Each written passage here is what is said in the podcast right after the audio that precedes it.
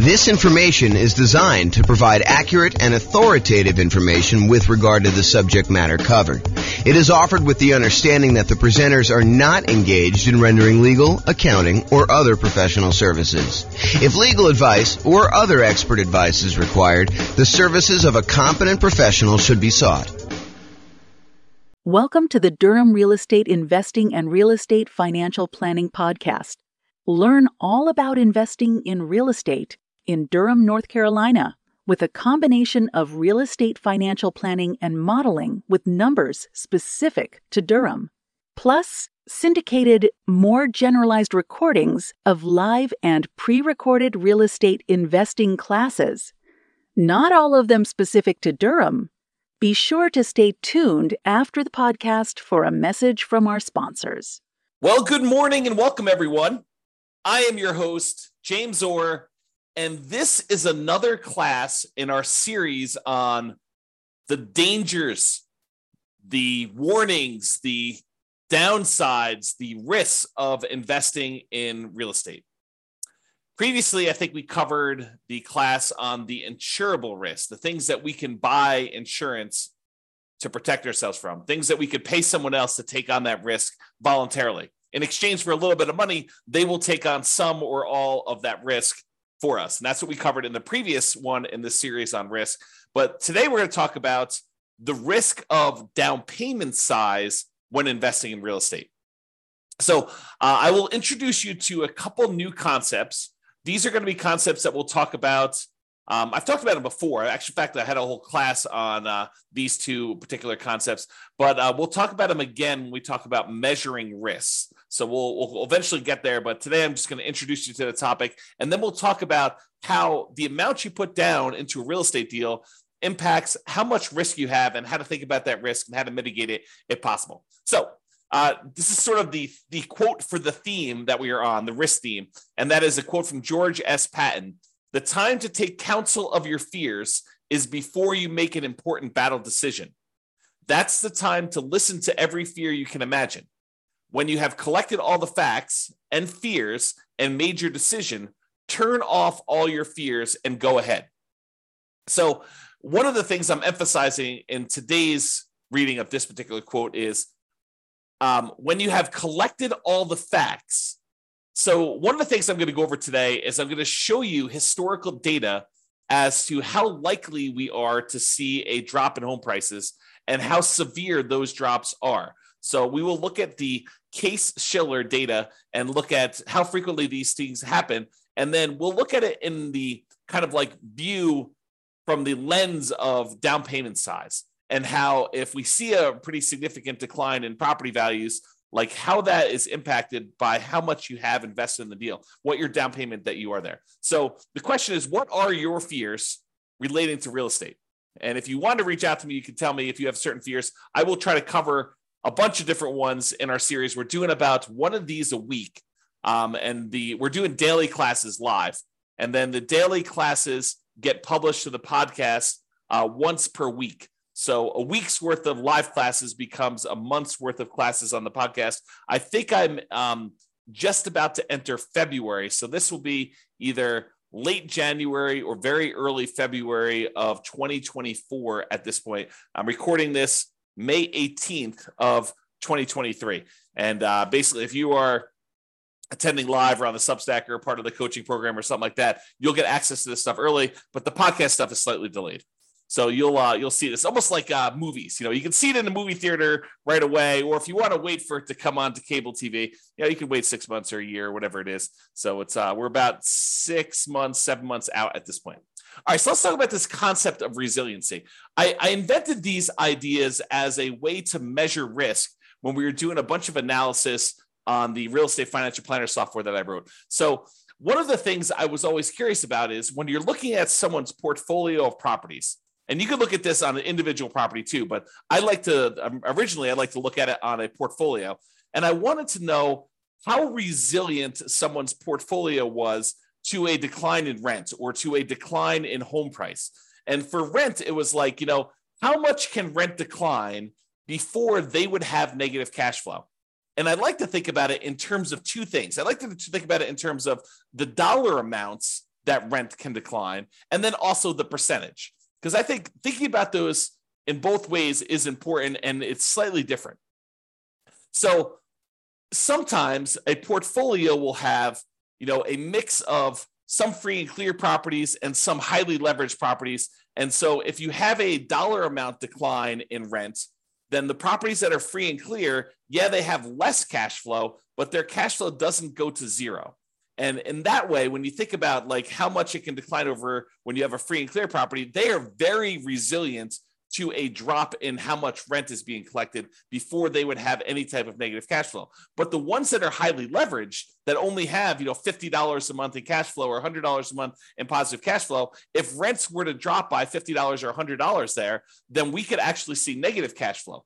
But if you look at the whole portfolio of someone who has some free and clear properties and some of these properties that are highly leveraged, and we see rents decline on all of the properties at the same time, well, the ones that are free and clear, they add significantly to the resiliency, the overall resiliency of the portfolio, because those are still going to have positive cash flow, even if some of the other properties start to have negative cash flow. So imagine you've got $1,000 a month coming in from some of these free and clear properties, but these other ones only had $50 a month coming in in positive cash flow. If rents drop by, let's call it $100 a month, the ones that were free and clear may drop to $900 a month. And the ones that had $50 in positive cash flow, now they're negative 50. But still, overall, the portfolio is positive, you know, provided you have enough of the free and clear compared to the number of, uh, you know, negative ones or the number of uh, very highly leveraged ones you have. Okay. So this concept of rent resiliency is important for looking at your overall risk in a portfolio.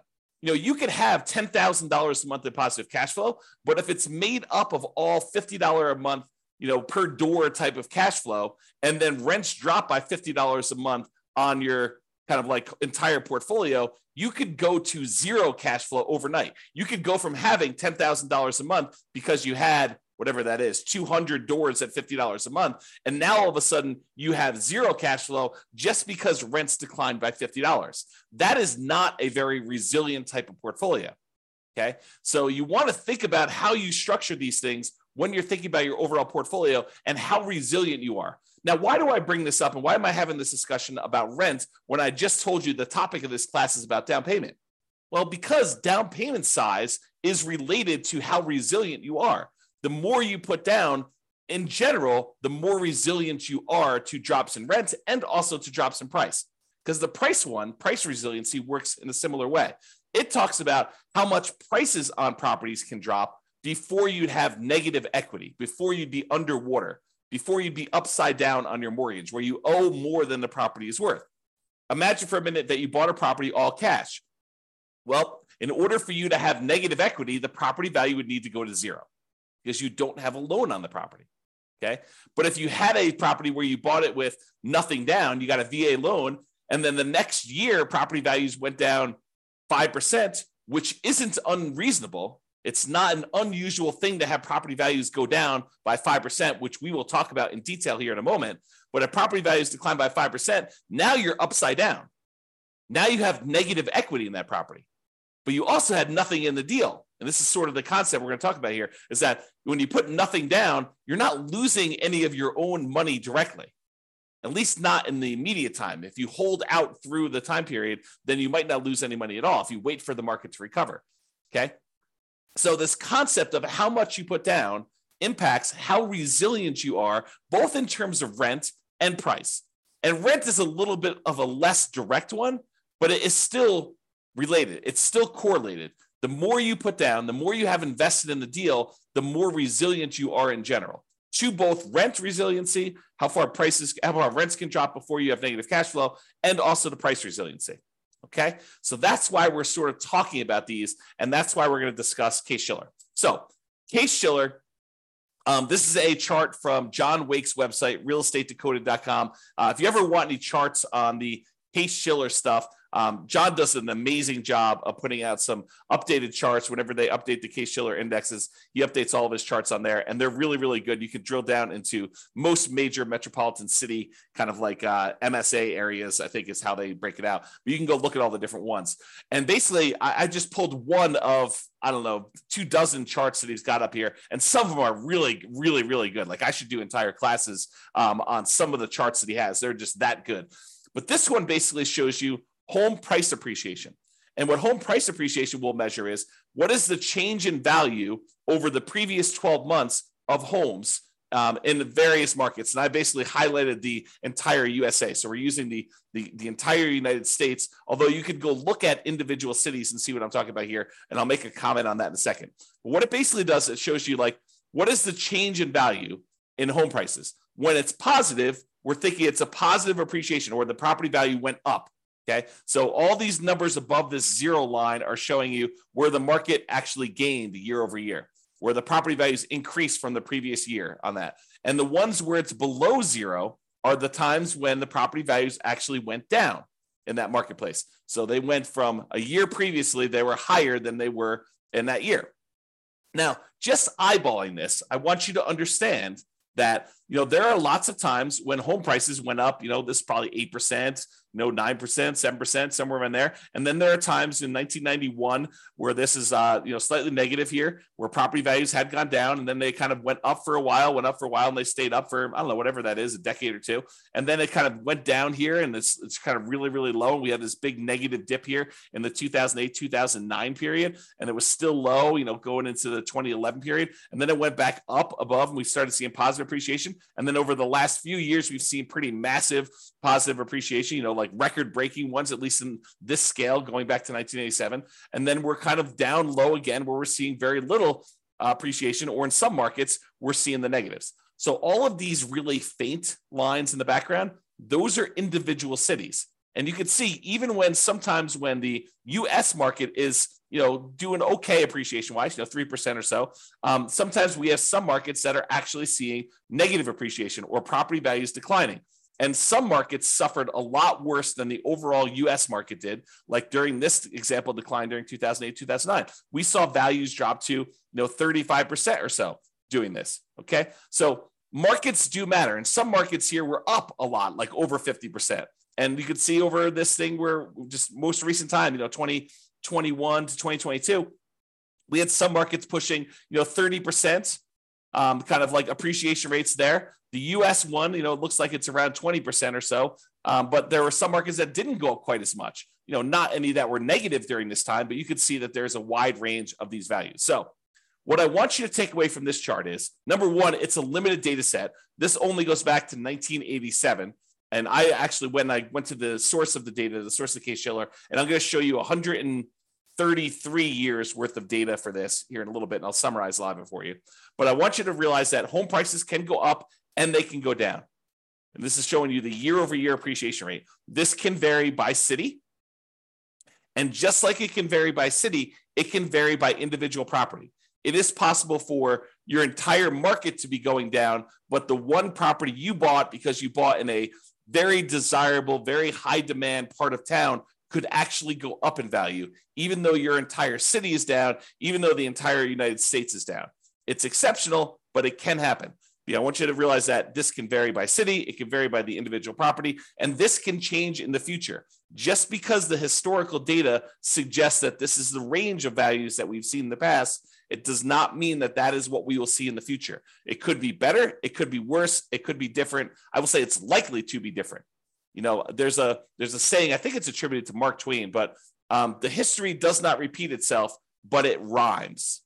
And so I think that's the idea here is that we look back at history to say, hey, what has been reasonable, right? I don't want to be using, you know, you know, negative 10% to positive 10% for appreciation rates when, you know, uh, the numbers are really negative 1000% to positive 1500%. You know, you don't want to use something that is off by that magnitude even though it could happen, I think it's reasonable to say, look, I looked at 133 years of history based on this, and this is what it told me. So let's go ahead and start with those assumptions. Sure, we could have some extreme outliers where it's better or worse than what that is, but let's use that as kind of a baseline.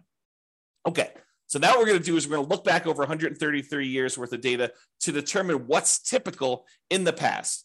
But before I do that, I just wanted to show you this really cool chart that they've got on the uh, yale.edu website for the Case Shiller stuff.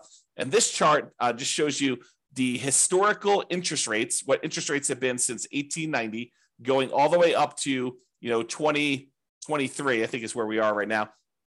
Um, and one of the things I want to point out to you is that while interest rates feel like they're up a lot, and they are up a lot from the relative low we had in the last few years, if you look at the really big picture of 133 years worth of data, we're not that high. And I think I showed this. I, I created this new tool um, that allowed you to put in what the current interest rate is. And I showed you using a meter of like how high we are using all the historical data and I think I, I, think we were using like seven percent or something like that for a class I taught, and like the interest rates were higher like fifty percent of the time. So this is not a relative high.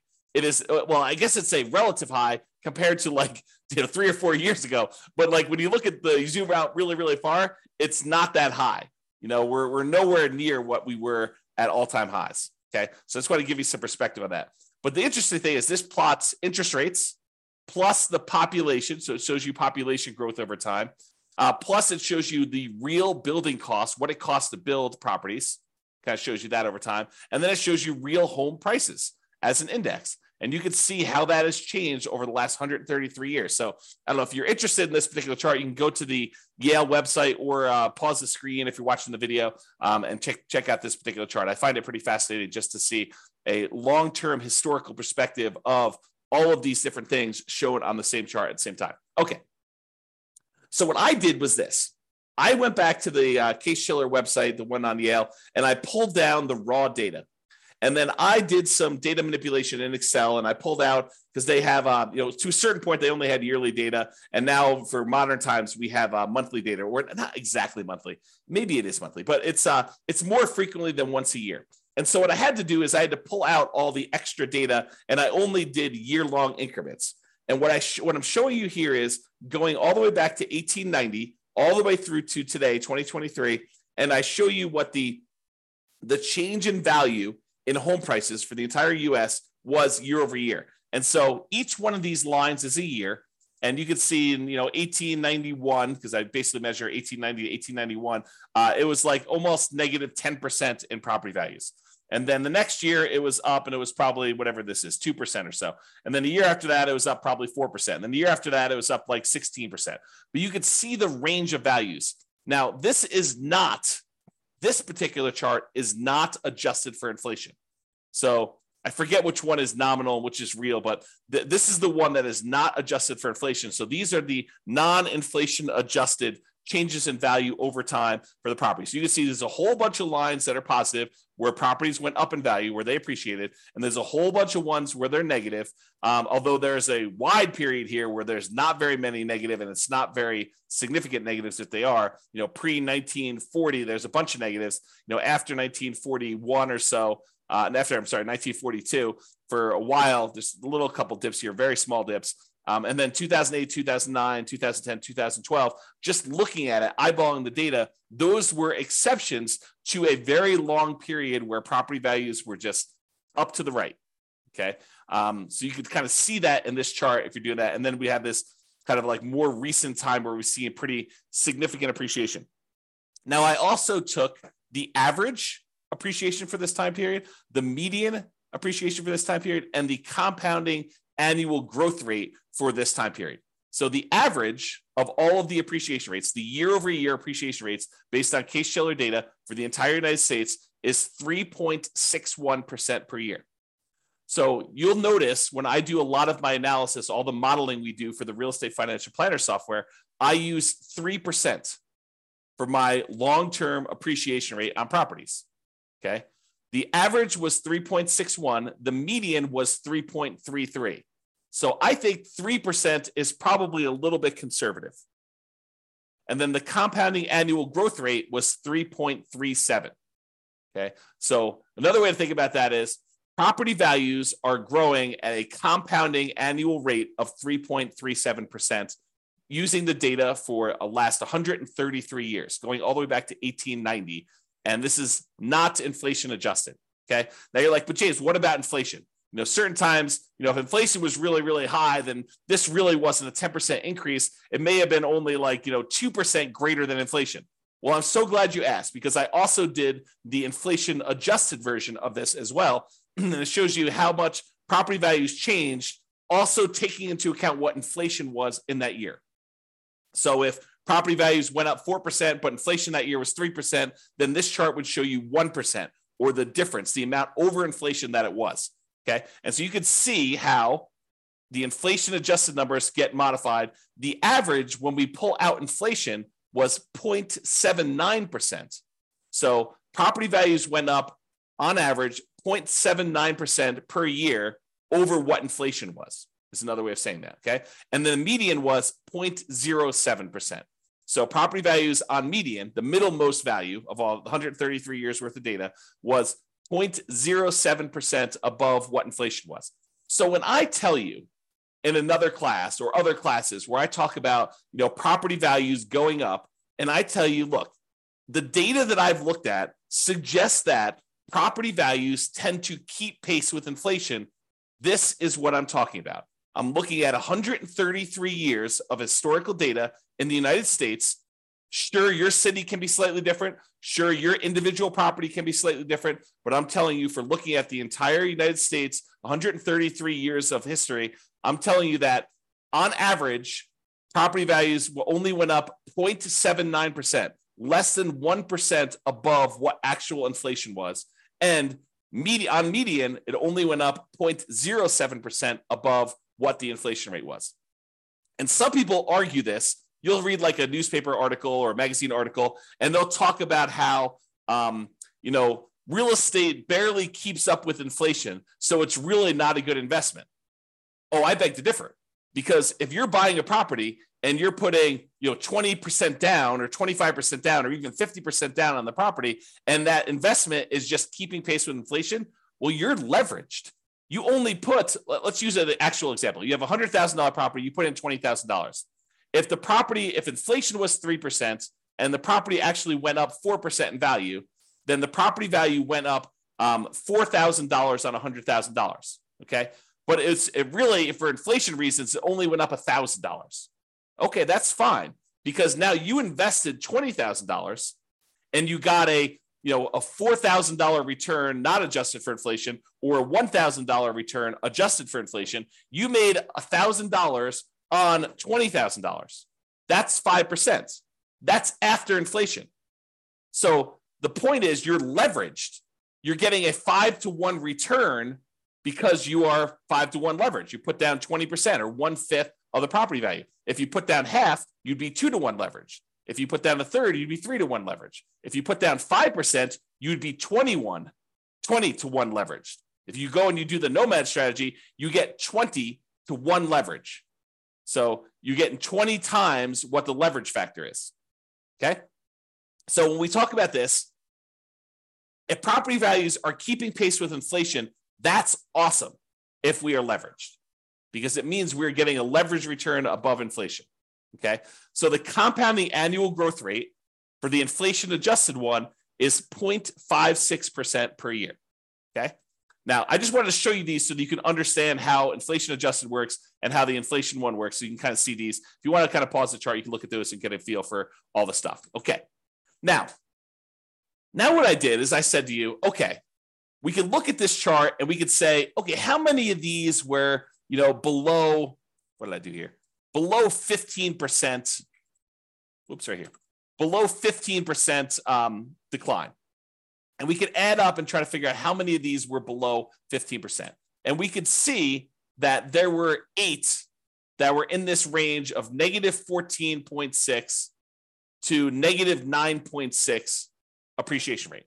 So there were eight values where they were below these numbers. Okay. And there were 17 values between negative 9.6 and negative 4.6. So 17 times out of 133, we saw this range of appreciation rates. And there were 46 times, 46 years out of 133 is a better way of saying that, where it was between negative 4.6 and 0.40. So almost zero. Okay. And then 34 times, 34 years out of 103, where property values went up basically somewhere between zero and you know 5% and change. And then 20 years where property values went up between 5.4% and 10.4%. And then there were five years where it went up between 10% and 15%. I'm rounding. Um, and then one where it went up between 15 and 20, one where it went up between 20 and 25, zero where it went up 25 to 30, and one where it went up between 30 and 35%. Okay. I rounded to make it a little easier to say it. But if you want to look at the chart, you can see the actual data. Okay. And it shows you that these are the more common numbers because they occur more frequently. And this is the range of what we might expect to see. There's times when property values go down. And it happens, what I would say is relatively frequently. I mean, not like like extremely rare, but eight times out of 133, we saw a decline of this amount, and 17 times out of 133, we saw property values decline this amount, and 46 times we saw property values decline this amount. So we definitely have, when you add all these up, we definitely have a significant portion of time where property values have declined. And then we see all of these where property values have gone up. All right. I just summarized this a little bit better, and I'm showing you fewer buckets to make the lesson clear. So 66 times out of 133, property values declined. They were less than zero as far as appreciation rate, not inflation adjusted. Okay. 37%, not percent, but 37 times out of 133, the property values went up somewhere between zero and 5%. So 37 times out of 133, property values went up between zero and 5%. And then 21 times out of 133, property values went up between 5 and 10% in a year. And then nine times out of 133, it went up greater than 10%. So we could see just this feeling of what is happening. Now, why am I making a big deal out of this when we're talking about the amount of down payment? Well, I want to talk about the risk matrix. And I think I introduced this in the class we did last time on risk, but I've also taught this previously. And what I want to show you is this idea of risk matrix. So the risk matrix is like a, in this case, a three by three square, although it's rectangular shape just because of the, the width.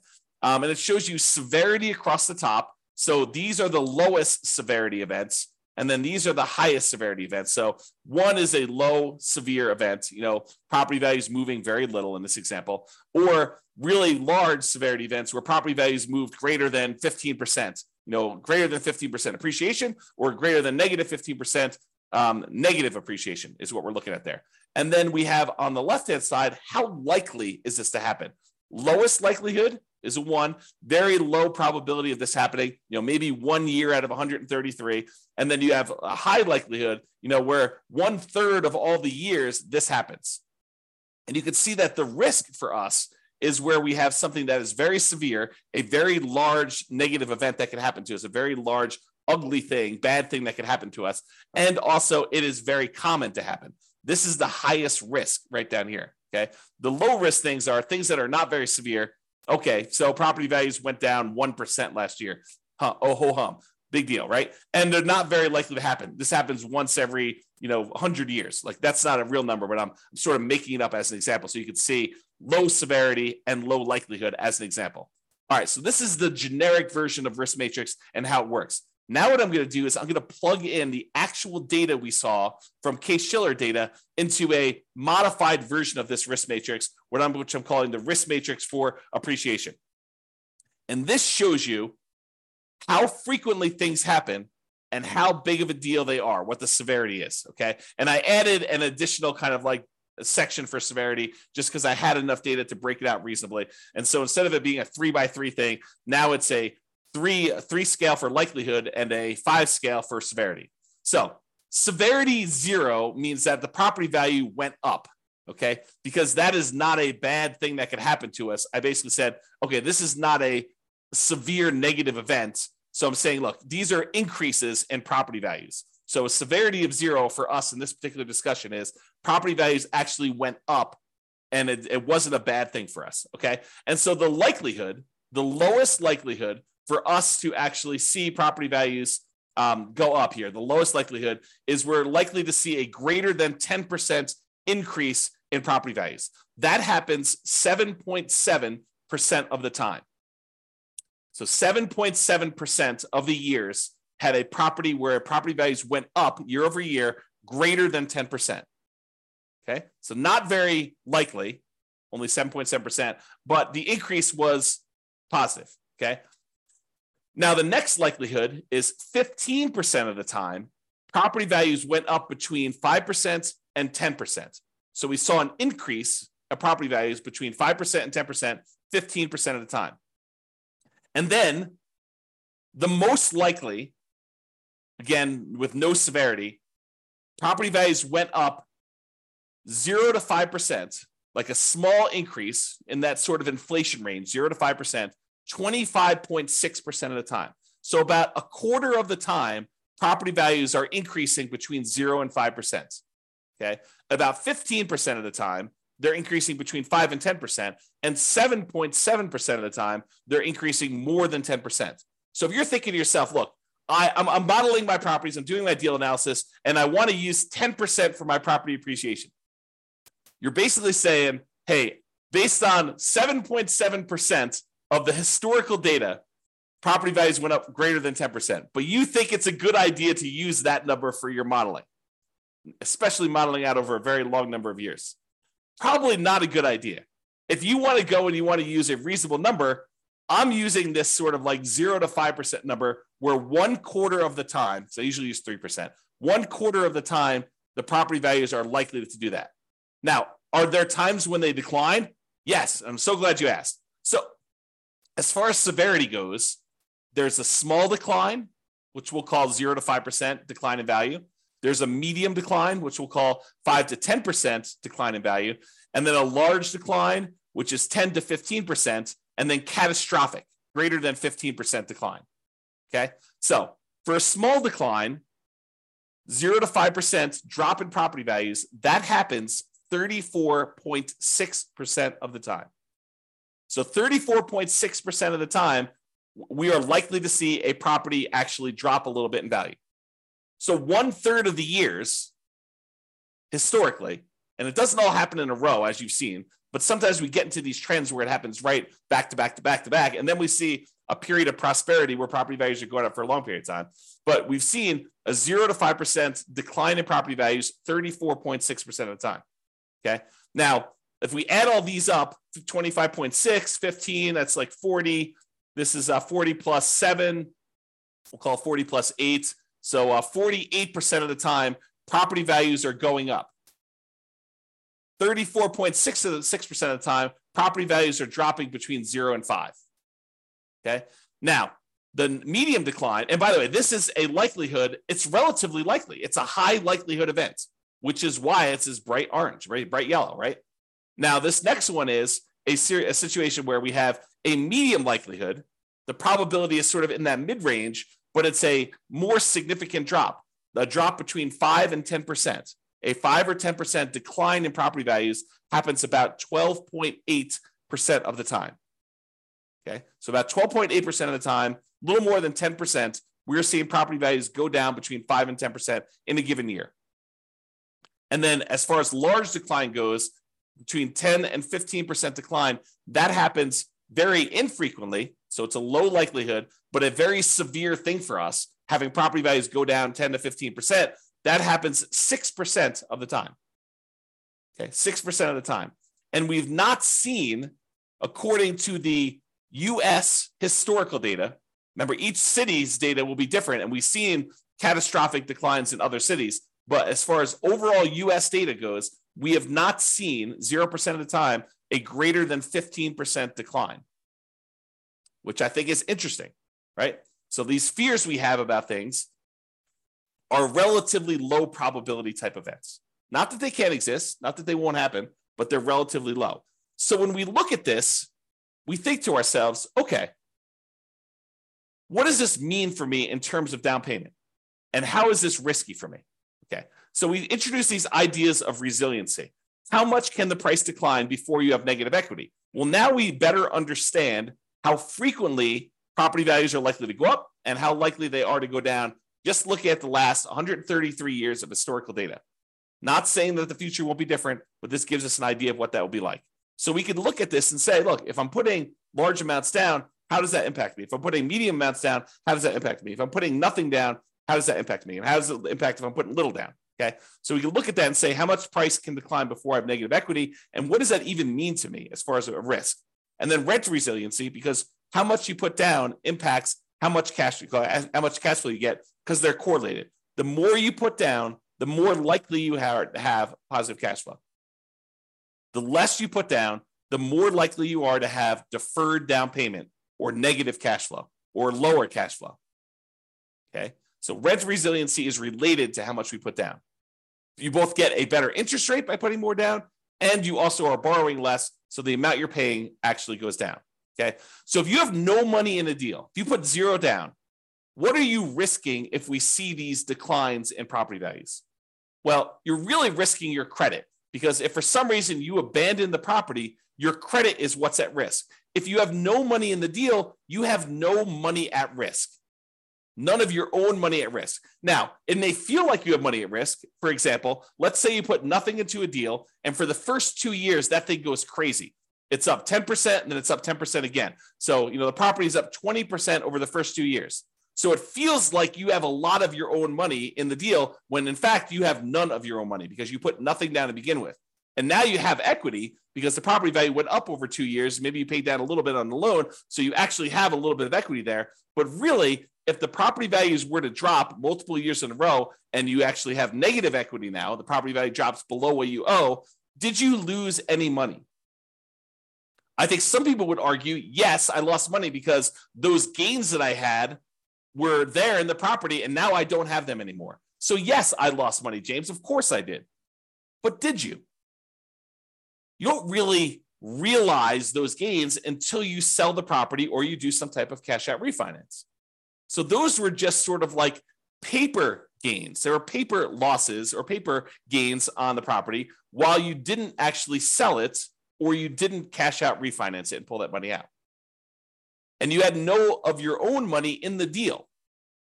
Now, if you abandon the property, let's say property values they they drop in half. So you're up 20%, now they dropped in half. So now you're whatever that is, you know, negative 40% down or something like that, right? So you're down 40% from where you were originally. Um, and now you're like, I'm upside down in this property. It's hemorrhaging cash flow. I can't get it rented. Um, you know, it's almost not worth doing. I could go buy a property next door for you know the half of you know almost half of what I was buying the other properties for. Maybe I should just jettison this and leave. Well, what are you risking? You're risking your credit. Because if you had a loan on that property and it was tied to your credit report, you're risking that. And then you got to value what is your credit worth? You know, what is it worth to have a foreclosure and or bankruptcy on your credit. It limits what you could do for whatever it is, five years, seven years, and doing certain things. Your ability to get certain loans comes back relatively quickly. FHA, I think you could do that. Don't quote me on this, but from memory, I think it's like three years or something. You can get an FHA loan. Maybe it's even two. Uh, go check with your lender if you've got questions about that. I don't remember what it was, but you could go get loans after this happens and you could buy properties creatively technically right? I mean you go and negotiate directly with a seller the seller doesn't say to you hey listen it's a three year term for me to wait for a bankruptcy. No they'll negotiate with you and they feel comfortable doing the deal and maybe you give them enough down payment. Maybe they're like hey it doesn't matter if you had a bankruptcy or foreclosure yesterday. I don't care. Or maybe you structure where you put together a LLC partnership and you and your partner are buying things and you know you're half owner of the LLC and they've got great credit and the seller is negotiating and they're looking at their credit to determine if you're qualified, even though you're buying an LLC. I mean, who knows, right? There's all sorts of what ifs here. So, what is your credit worth? I think credit's important. It's a great tool for being able to get deals done and for getting great rates and lower PMI and all those other factors that go to things. There's there's rewards for having good credit, but you got to measure what that is in terms of the risk you have when you're thinking about putting nothing down or little down in the deal. Okay. Now, by putting little or nothing down in the deal, you're much more likely to have negative cash flow in this case, which means your ability to hold onto the property is limited to your ability to continue to feed the property. If you have negative cash flow, that means that you need to come up with money outside of the deal in order to continue to fund the deal you got a great job, you got great income, you got great, you know, reserves that are protected, you're not you're not at risk of losing those, then maybe you're not that worried about that because you have great holding power. Now you're buying a single rental property, you've got negative $200 a month cash flow, but you have a million dollars in CDs. Do you feel comfortable there? Probably. Probably, even with drops in prices and drops in rents, regardless of you putting nothing down in the deal and having negative cash flow in that case. Okay. Now you have negative $800 a month cash flow and you've got $5,000 in savings. Very different story. Very, very, very different story. Okay. And then measures of debt. When we're putting almost nothing into the deal, usually that means that we're going to have lower or negative cash flow and our debt to income ratio is probably going to be worse than someone who has positive cash flow because the property is not helping them with their debt to income ratio. Right? Debt to income is going to be lower. Their debt to net worth, how much debt they have compared to their net worth, because they have no equity in this property, put nothing into the deal, their debt to net worth is going to be lower. So it's going to be more risky if we were to measure risk with debt to net worth. Debt to liquidity, they have really high debt. Maybe they have more liquidity because they didn't put anything more in the deal, but a lot of times they're putting nothing down because that is all they have to put down. Okay. So debt to liquidity may be impacted. And it may be impacted both ways. That's one that I could see you making a case. Look, I would rather keep $100,000 in reserves and put nothing into the deal rather than put $100,000 down, buy a property that, you know, with 25% down, but not have any reserves that would actually improve. That would be a choice to improve your debt to liquidity. Yes, you have really high debt, but you have really good liquidity, you know, $100,000 versus you have no liquidity because all you've got is tied up in equity in properties, which would help with your debt to net worth, but it wouldn't help with your debt to liquidity. Okay. And then months of reserves. How many months of reserves do you have sitting on the sideline such that you have holding power and can handle things that come up?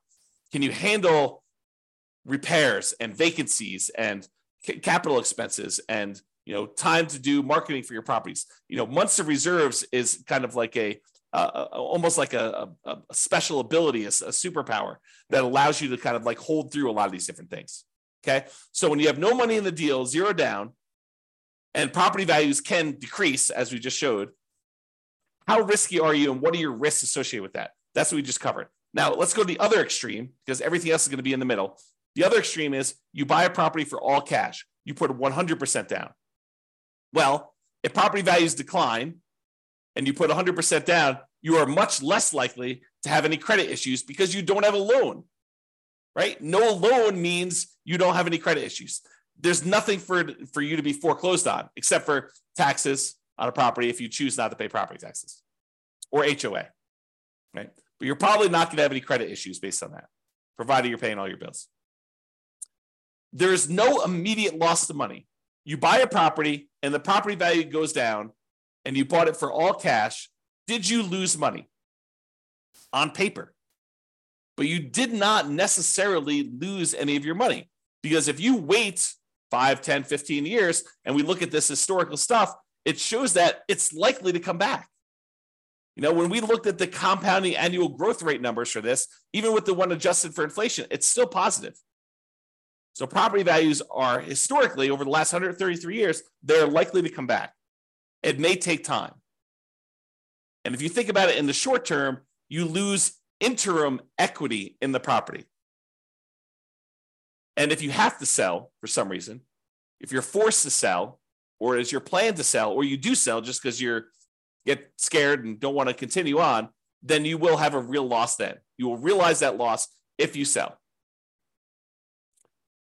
However, when you put 100% down, you are much less likely to have negative cash flow and you're much more likely to have better, improved holding power because the more you put down, the more likely you are to have positive cash flow, even if you have to drop rent in order to get a property occupied.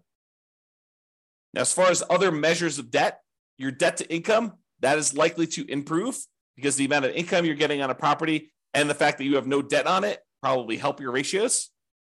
From a debt to net worth perspective, you again have no debt on the property, and your net worth is also higher because you have this money tied up in the property. So that gets improved.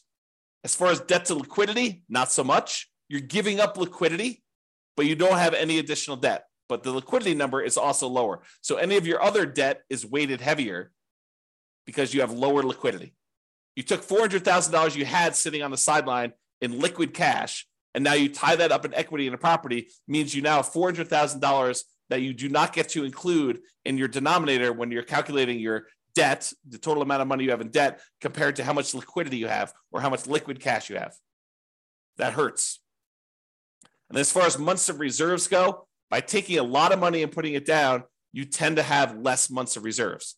Although it does help you that the the amount you need in reserves on a free and clear property is much lower than the amount you need in reserves on a property that has debt. If you have a mortgage payment of $2,000 a month and you want six months of reserves, you need your taxes, your insurance, maintenance, you know, all the property management, all the stuff you need on the particular property, plus $2,000 a month times six for the mortgage payment. When you no longer have the mortgage payments, that goes away as part of a reserve requirement because you don't need to have the $2,000 a month in reserves because you don't have a mortgage payment that reserves on. So you're lower, it lowers how much you need to have in reserves for that particular property. Okay. Now, I covered the two extremes, nothing down and 100% down, and realize that they eventually merge together, right? There's a there's a grade a gradation between the two. So it goes everything in between 0% down to 100% down. You decide to put 5% down, you're closer to that no money in the deal situation. You decide to put 75% down and borrow 25% to buy the property, you're much closer to that 100% down. Okay? So, in conclusion, life has risk. When you choose to invest in real estate, you are choosing to accept additional risks. As we covered in the previous class, some of these risks you could pay money to a third party and they could either mitigate them, reduce them significantly, or completely eliminate them. You can get the risk completely off your table in exchange for paying someone else a small fee. Okay. And the amount you invest in a deal or leave in a deal, if you think about it that way too, it's the same idea, changes what risks and how severe or likely those risks are for you to realize. Okay. It changes the characteristics of what the risk and what you're putting at risk and how that is impacted. And I hope you understand a little bit better now how likely property values are to decline or go up in value and what the range of that is historically and that it can vary based on city, individual property, you know, a whole bunch of different factors like that. All right. So hope you enjoyed the class. This has been James Orr. Have a great day, everybody. Bye bye for now. With home prices up, mortgage interest rates up, and rents up, but not quite enough to counteract the higher prices and interest rates. Cash flow on rental properties in Durham is harder than ever. Book a call with the Real Estate Financial Planner to apply our proprietary 88 strategies to improve cash flow on your rentals. See the show notes for a link to schedule your call and improve your cash flow today. If you're a real estate agent, lender, or professional in Durham that wants to help our real estate investor listeners, consider reaching out to learn about collaboration opportunities with this podcast. We'd love to add more value to our listeners by having you assist our investors buy sell, and finance their real estate investments.